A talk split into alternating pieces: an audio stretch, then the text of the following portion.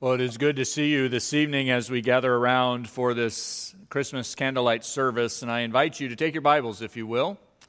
We're going to spend some time working through, again, our journey to Christmas. We have been journeying through all of the Christmas accounts from the Old Testament saints uh, to Zechariah and Elizabeth to then the angels to Mary and Joseph and now we have arrived at what the Trinity has to do with Christmas.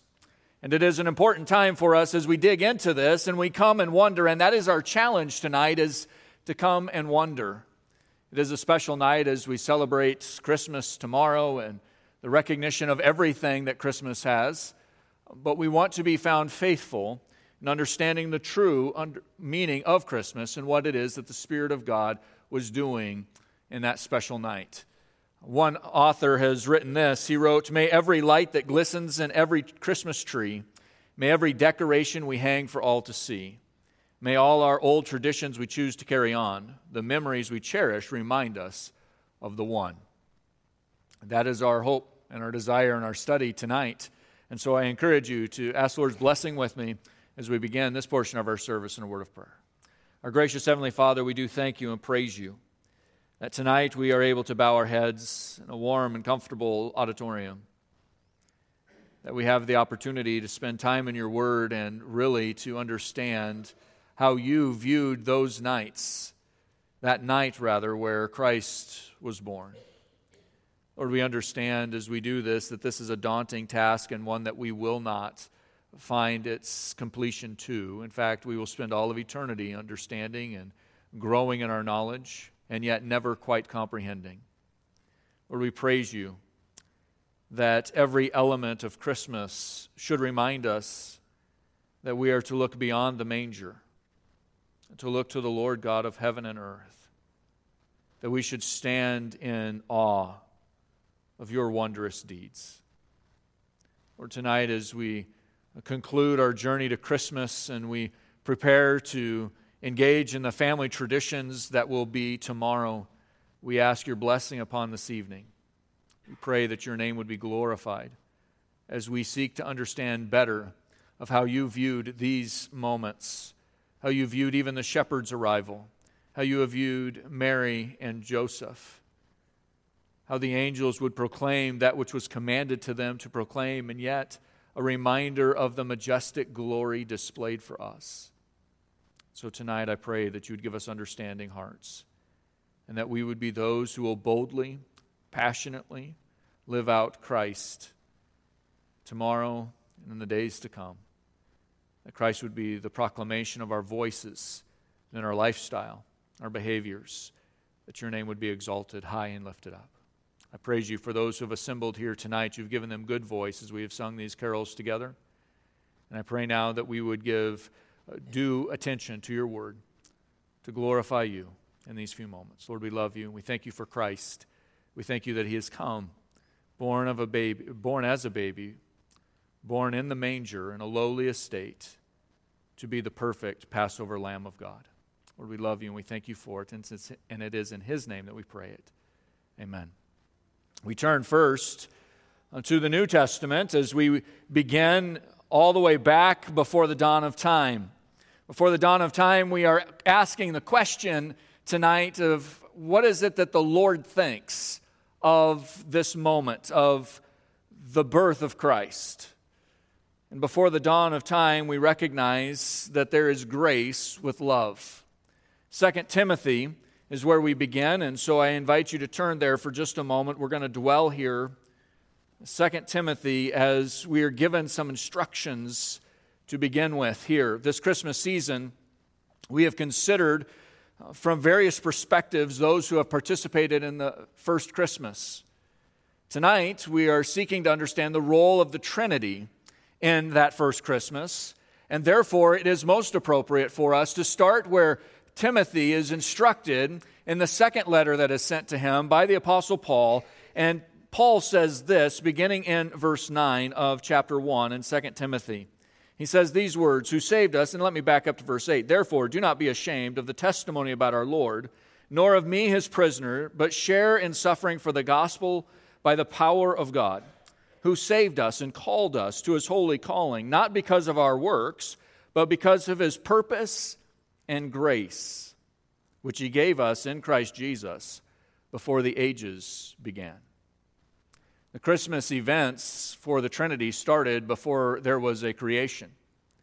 Before the foundations of the earth were laid, there was a direction and a purpose that would send Christ to be born as a baby, born in a manger, to demonstrate the grace of God to a generation and to a race who was graceless, to people who knew no grace.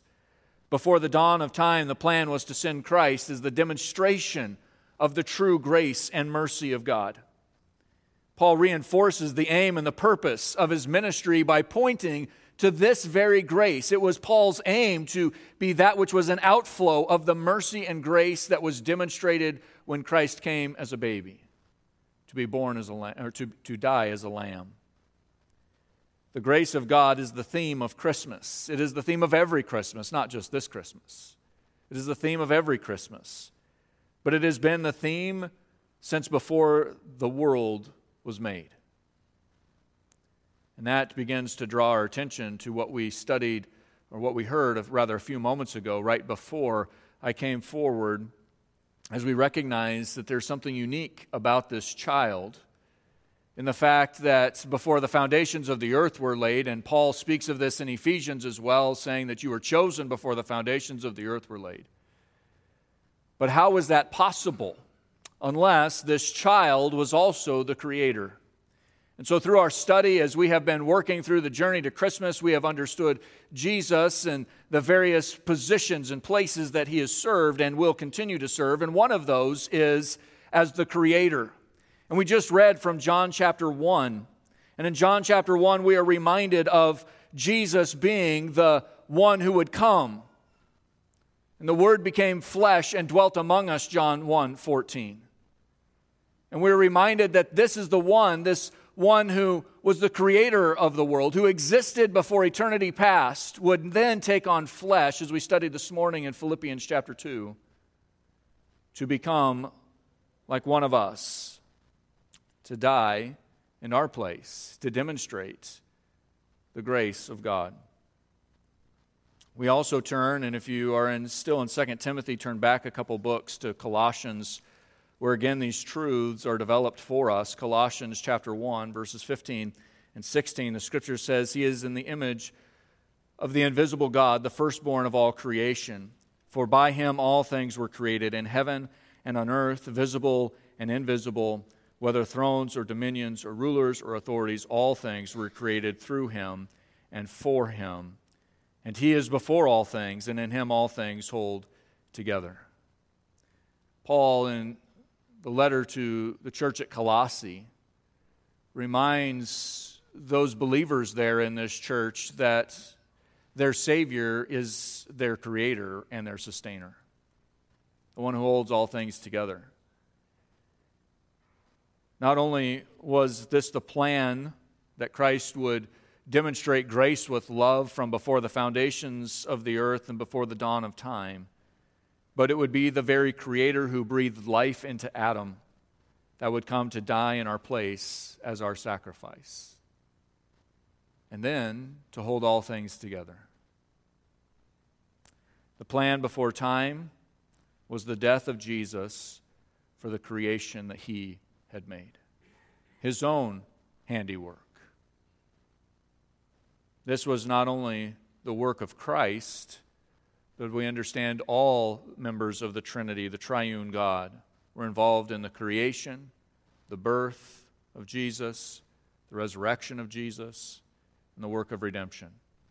All done in the fullness of the Trinity. And so when we begin to ask the question, what does Christmas mean to the Trinity, we must recognize that this was a long awaited event. This was laid out before the foundations of the earth were laid. This was the plan from long ago, and it has not been thwarted, it has not been delayed, it has not been uh, derailed in any sense. And so when we comprehend what it means to the Trinity, we must recognize that this was not by accident. This was not plan B. The coming of Christ was not because man had messed it up and God needed some time to reorganize and reposition. The plan from before Adam and Eve were created was that Christ would come and die to demonstrate the grace of God. And this was done in the fulfillment of promise. And again, we read this morning, or this just a few moments ago in Genesis chapter 3, verse 15, that at the same time as the judgment of the first sin, as the Lord begins to curse the serpent, he makes a promise. And the promise is that the seed or the offspring of the woman would crush the head of the serpent or the head of Satan. The promise is narrowed again in Genesis chapter 12, and as we heard in Genesis chapter 22, where it would be through the line of Abraham, specifically Isaac, that this promise would be fulfilled and that all the nations of the earth would be blessed. So, from very early on, we must understand that the anticipation was building. And can you imagine, as we have undertook a study of the angels and understood their role in the Christmas narrative. And can you imagine them being able to see and witness these events as they unfold and the magnificence of the Creator God who has taken an interest in fallen, sinful beings? And yet, under each step, journeying to the Christmas narrative and its unfolding events, the angels see more as they've longed to look into the issues of salvation. And again, these promises would be further defined as coming from the, the line of David, that Jesus would come from the line of David, and that specifically he would be born in Bethlehem, as we looked into Micah 5 this morning, and also the prophet Isaiah speaking in chapter 7, verse 14, that he would be Emmanuel, God with us. And we will entertain that idea a little more in a few moments.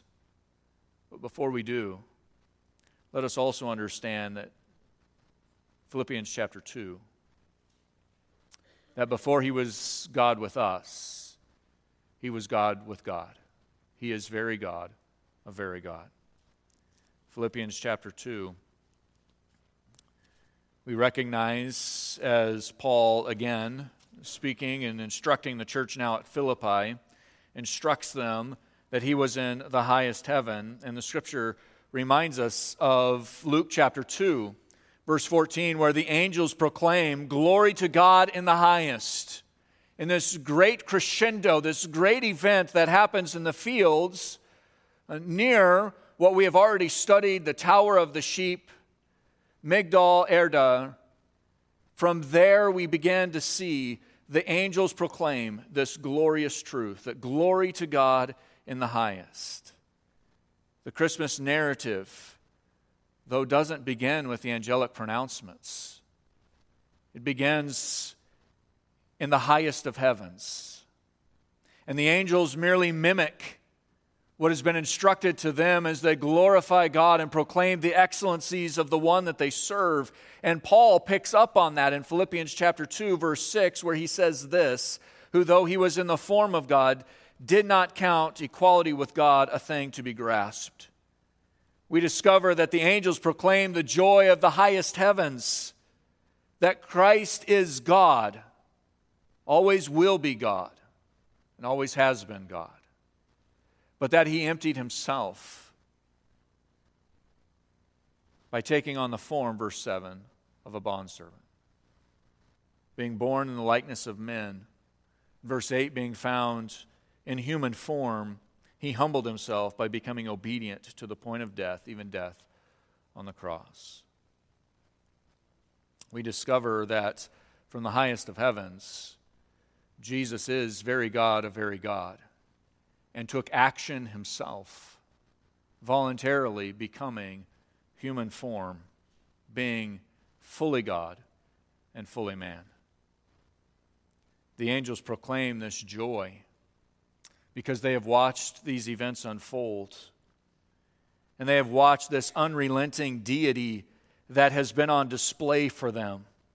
While Christ would take on flesh, it would not be through any removal of deity, any absence of deity, but would be of those would be veiled as the attribute as his attributes of deity would take on flesh and he would still be fully God and fully man.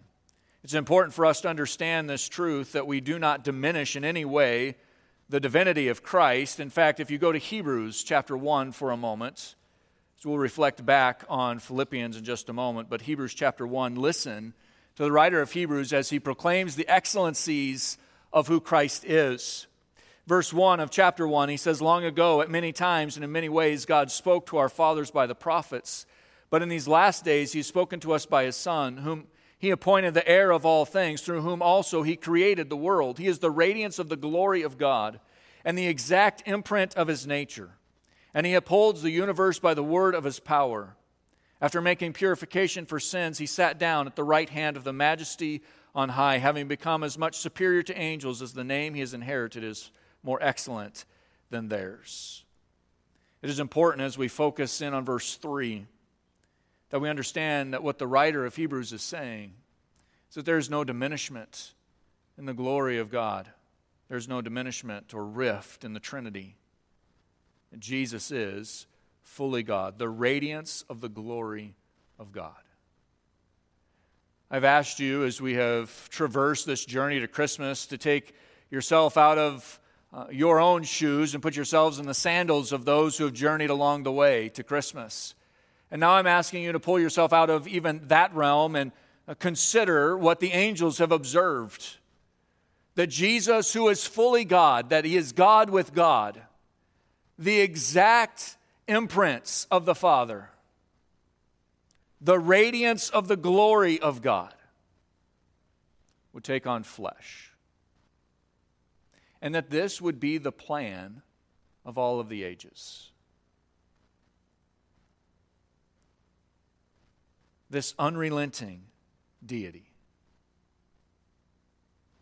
would take on the form of a bondservant Christ never ceases to be God, even contained in the body of the little child that would lie in the manger. He's fully God, fully man. The Trinity suffers no rift, it remains complete. There is never a break or a breakdown in the Trinity. To express awe at Christmas is to express awe at the character and the nature of God, never broken, never diminished, yet humbled by the flesh of a bondservant. The Trinity remains faithful.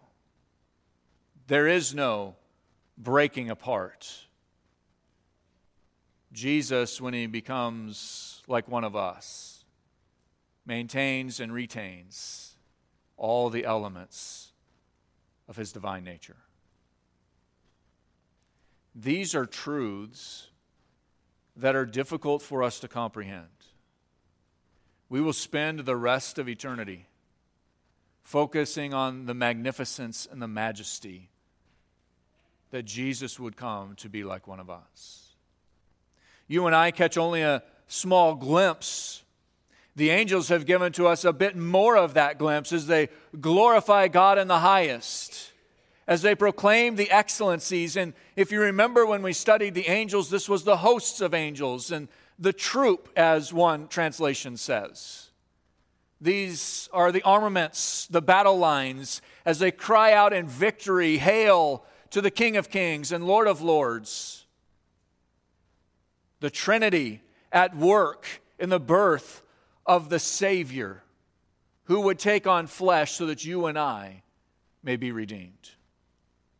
And that leads us to the promise that was the great joy for Joseph as we studied this morning in Matthew's gospel. And as the angel recorded for us Isaiah's statement in chapter 7, verse 14, that the child would be Emmanuel and that God would be with us. There are several elements we need to understand here as we dig into this truth briefly. The first is that he is conceived of the Holy Spirit, and we turn back again to Luke 1. Jesus is conceived of the Holy Spirit. Part of the Christmas narrative we should we do read and we should read every year is the work of the Holy Spirit, but we often skip over. We read these words, but it is sometimes difficult for us to understand, and so we jump over them to get to the rest of the story, as it were. But in Luke chapter 1, we begin to understand that the child that is born of Mary's womb is of the Most High, and that he is one who is from the Spirit of God. And Luke chapter 1, notice again these words that we have read throughout the Christmas story, the Christmas narrative. Verse 28 The angel has come to Mary, and he came to her and said, Greetings, O favored one, the Lord is with you. But she was greatly troubled at the saying and tried to discern what sort of greeting this might be. And the angel said to her, Do not be afraid, Mary, for you have found favor with God. And behold, you will conceive in your womb and bear a son, and you shall call his name Jesus and he will be great and will be called the Son of the Most High. And the Lord God will give him the throne of his father David. And he will reign over the house of Jacob forever, and of his kingdom there shall be no end. And Mary said to the angel, How will this be, since I am a virgin? And the angel answered her, The Holy Spirit will come upon you, and the power of the Most High will overshadow you. Therefore, the child to be born will be called Holy, the Son of God. It is fascinating to me that we typically skip over this portion of text because this is the angel's answer to Mary's question How is this going to happen? How will I conceive a child when I have not been with any man? The Spirit's role is dramatic evidence of what the Trinity thinks of the Christmas narrative. the work of the Holy Spirit in these events, as miraculous in every way that it is. In fact, as we step one step back, we recognize that the miracle of conception is evidence of the powerful work of God all of the time. But for the Spirit to perform this work is a wonder beyond our imaginations, and it has fascinated mythologies throughout the ages of human history. But unlike mythology, the person of Christ was demonstrated when he walked, taught, and died for humanity. This was not some figment of imagination. This was the work of the Holy Spirit of God doing what only the Spirit of God could do, placing divine in the womb of a virgin girl. We also recognize that not only was Emmanuel, evidence of the Spirit's work, that God with us was not only evidence of the Spirit of God's work, but also that which takes place because of the Father. And we turn to John chapter 3 to understand Jesus' own words speaking to this issue. 1 John 4, as you're turning to John 3, 1 John 4, where John testifies that the Father sent the Son to be the Savior of the world, the Father sent the Son with purpose and that is the same purpose in which Jesus speaks to as he's speaking to Nicodemus. A very familiar passage to us because John 3:16 is so familiar to us. As Jesus is sharing the truth of who he is to Nicodemus, he says this in verse 16 For God so loved the world that he gave his only Son, that whoever believes in him should not perish but have eternal life. But verse 17 For God did not send his Son into the world to condemn the world but in order that the world might be saved through him. Contemplate with me for a moment what it is that the Father thinks of Christmas. What does the Father think of these events? Jesus is speaking to Nicodemus at a time when Nicodemus would likely accept Christ as a Savior in this text for our reflection and for our purposes this evening, we need to understand that the birth of Jesus is the united act of the Trinity. The Spirit conceived the child in Mary's womb as he overshadowed her. The Son obviously plays a significant role as he is the baby, but the Father would send the Son not to condemn the world, but to save. What does the Trinity think of Christmas? It's easy for you and I to dismiss the Christmas season and we celebrate, and you are here, so I'm preaching to the choir.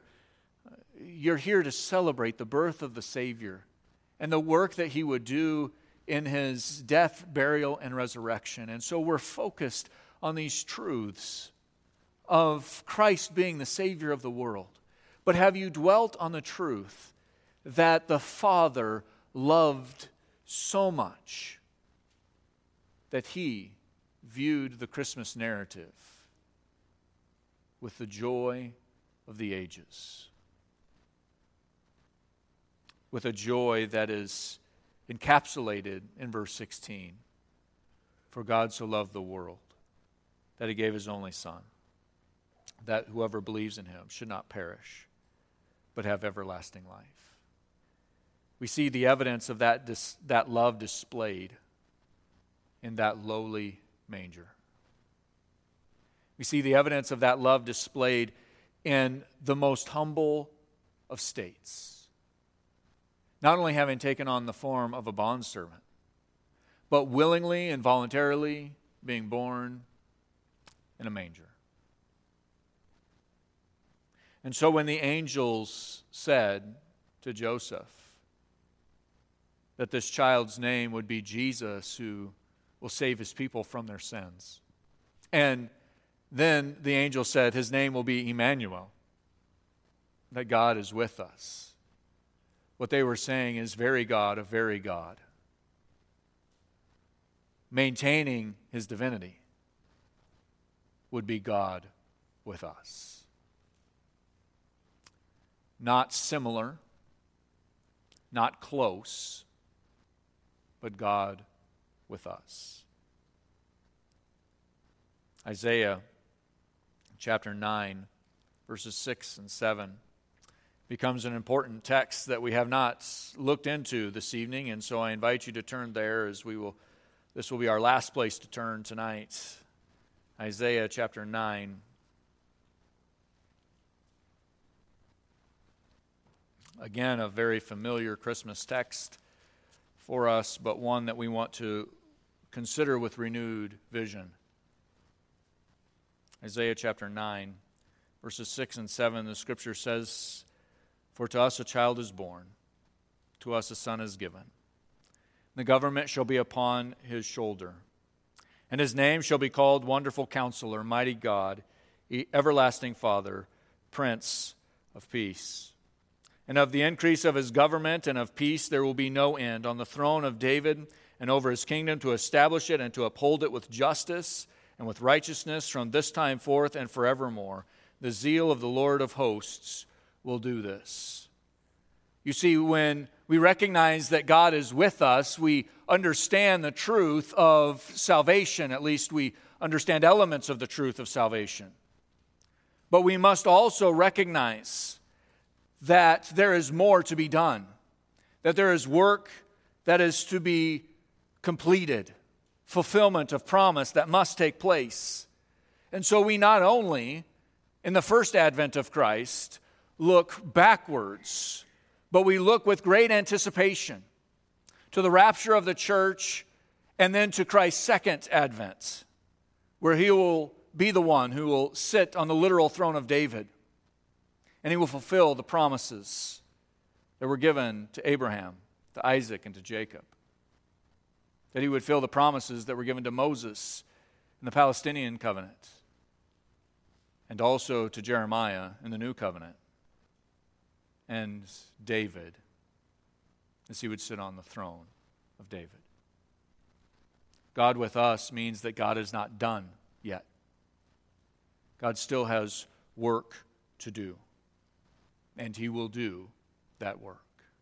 And so the majesty and the awe that the angels displayed should motivate our awe and wonder.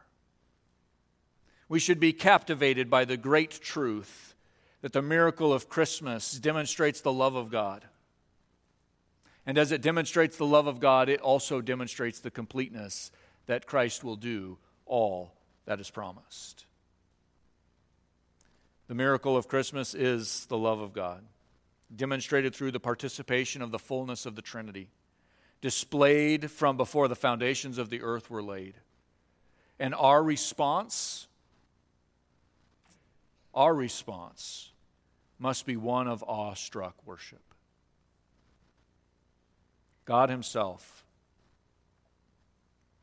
determined and willed before the foundations of the earth were laid to save rebellious sinners by becoming like his creation. The events of Christmas remind us that we who believe are to be those who are pleasing to the Lord. Jesus speaks of this through a parable in Luke chapter 15, verses 8 through 10. And in verse 10, he says, Just so I tell you, there is joy before the angels of God over one sinner who repents. What is it that the Trinity thought? The birth of Christ. Jesus himself captures it the joy before the angels of God over one sinner who repents. The joy that the angels expressed in that night before the shepherds was merely a reflection of the joy they had seen the creator of the universe, their creator and our creator, demonstrate and display. Our great God takes joy in the salvation of a sinner. That should capture our awe and our wonder. In human terms, how did the Trinity view the birth of Jesus? I do not believe that we can capture the intensity or the fullness in our finite imaginations of the love of God, who would, before time existed, ordain to enter into his rebellious creation's human race in the lowest of states I imagine the angelic host's victory cry rang out through the hillsides, but resounded all the louder in the heavens in praise. Because this was and is the Creator's will. What is left? What is left? Like those who have gone before us, and specifically the psalmist of Psalm 8 let us be those who proclaim these words When I look at your heavens, the work of your fingers, the moon and the stars which you have set in place, what is man that you are mindful of him? And the Son of Man that you care for him? Beloved, this Christmas season, let us be those who contemplate the thoughts of the Trinity regarding the birth of the Savior of the world. This reveals God who is unknowable and yet knowable. And it takes our eyes off of our own belief in our significance and it replaces it with a heart of worship. Let us be those who are worshipers in deed and in truth we have the opportunity to look ahead as we partake in the Lord's table in the next few moments. And so I encourage you, as I close this time in a word of prayer, I encourage you to prepare your hearts for this celebration, this ordinance of the church, as we look back, reflecting on what is the Trinity view of the birth of Christ. It does not end at the birth of Christ. The Trinity and its work in Christ in the flesh would be completed when Christ was victorious over sin and death. There is more to come in the new kingdom, but we long to look forward to that second advent. And as we do so, we are reminded to take the Lord's table together. And so let me close this time in a word of prayer as we prepare our hearts uh, for this ordinance together. Let us pray. Our gracious Heavenly Father, we praise you and we thank you for this Christmas Eve night in which we have the opportunity to celebrate the great joy of Christ come laid in a manger, taking on the form of humanity, never ceasing to be God, very God, a very God, and now never ceasing to be very man, a very man. Having taken on the flesh, that he would be the perfect sacrifice for a sinful, rebellious human race. Lord, as we contemplate these truths of what you view of the Christmas narrative, may we always be captivated by the wonder and the awe. That along with the angels, we would proclaim the excellencies of the victory that is guaranteed. As the angelic hosts, the armament of angels, has gathered together to sing, to proclaim to shout, Glory to God in the highest. May this be our proclamation, this and every year, while you tarry. Lord, as we prepare to partake in the Lord's table together, I pray that we would take this table in a manner that is pure before you, recognizing the cost that was paid, that was sacrificed for us. So, Lord, this is of great joy and privilege for us this evening. And we ask that your name would be glorified in this ordinance of the church practiced this evening together. And it's in Christ's name we pray.